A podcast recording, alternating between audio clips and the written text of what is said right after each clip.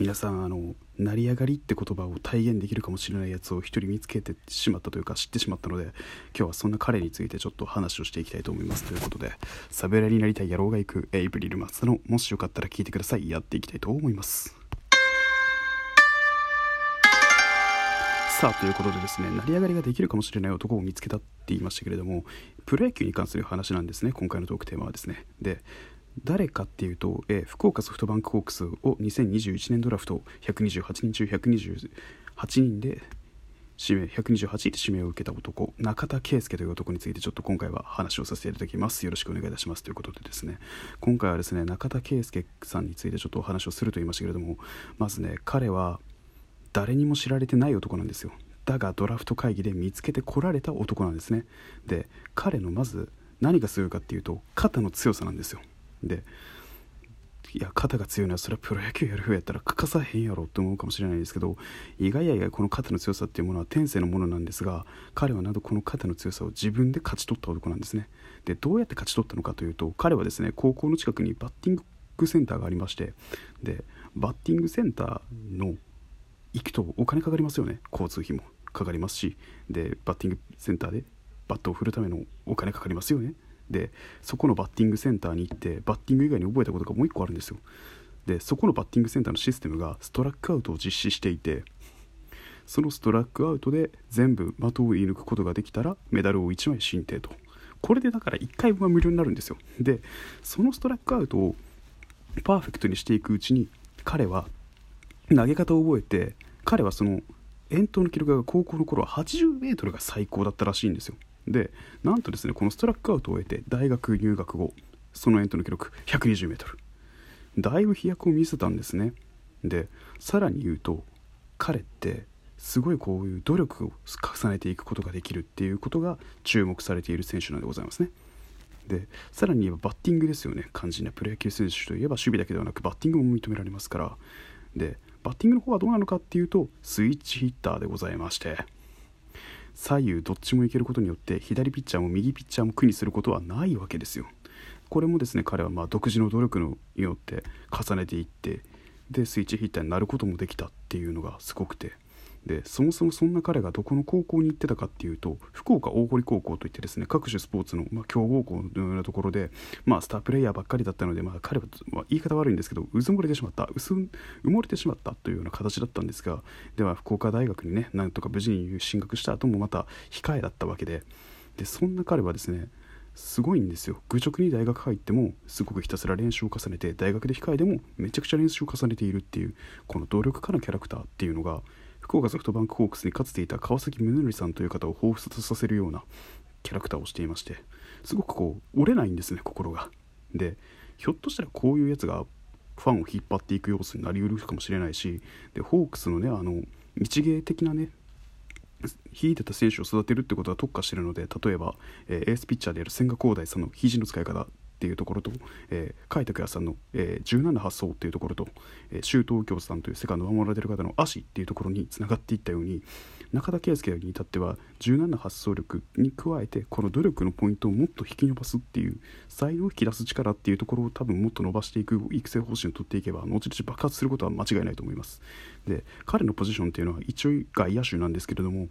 肩が強いからレーザービームみたいなようなもので刺すこともできますし、捕殺をすることもしっかりできるっていうのも可能性は高いと思っていて、でドラフト最下位の選手なのかほんまにって思うぐらいのポテンシャルを悠々とも今キャンプで見せつけていって、でアピールも十分であると僕は思っていて、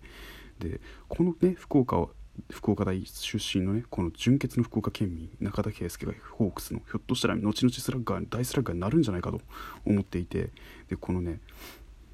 すごいのがですね、彼本当に努力家なんですよ。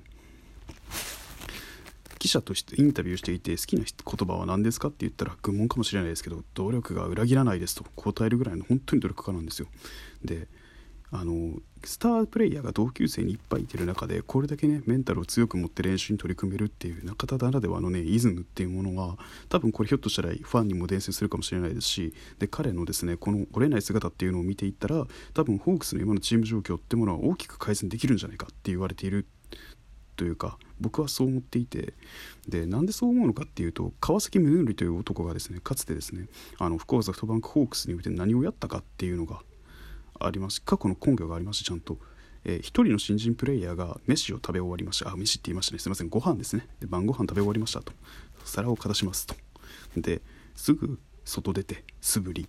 すぐ外出て、守備練習。ただ補給姿勢を深めに作って、それを保持するっ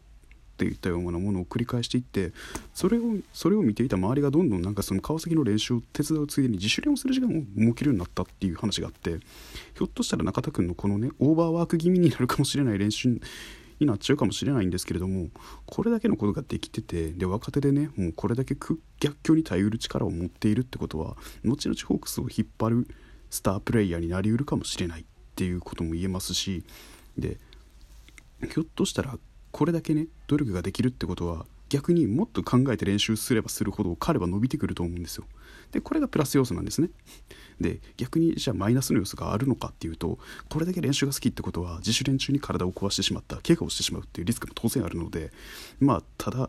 それだけで終われるかっていうところと、ひょっとしたらホークスという球団はですね、外野手が多い球団ですので、表に出てこれない可能性もひゃくありえるんですよ。でこの表に出てこれない可能性っていうところと、スカウトさんの眼力にかかってくるところっていうところもありますし、何より試合中の活躍っていうところが本人次第ですので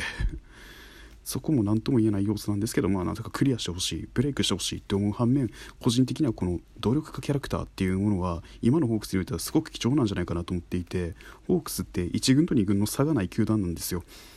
外野も粒揃い、内野も粒揃い、プロフェッショナルの集まりって言われているようなところで、まず支配下登録っていうところをつかみ取っていただかないとっていうのは思っていますし、ひょっとしたらね、この中田君っていうキャラクターのこのねサクセスストーリーに、ひょっとしたらファンが自分を重ねて中田っていう名前を覚えて応援するってこともありますし、もう少年漫画を見ているような気持ちで野球を見れるっていうことはできると思いますし、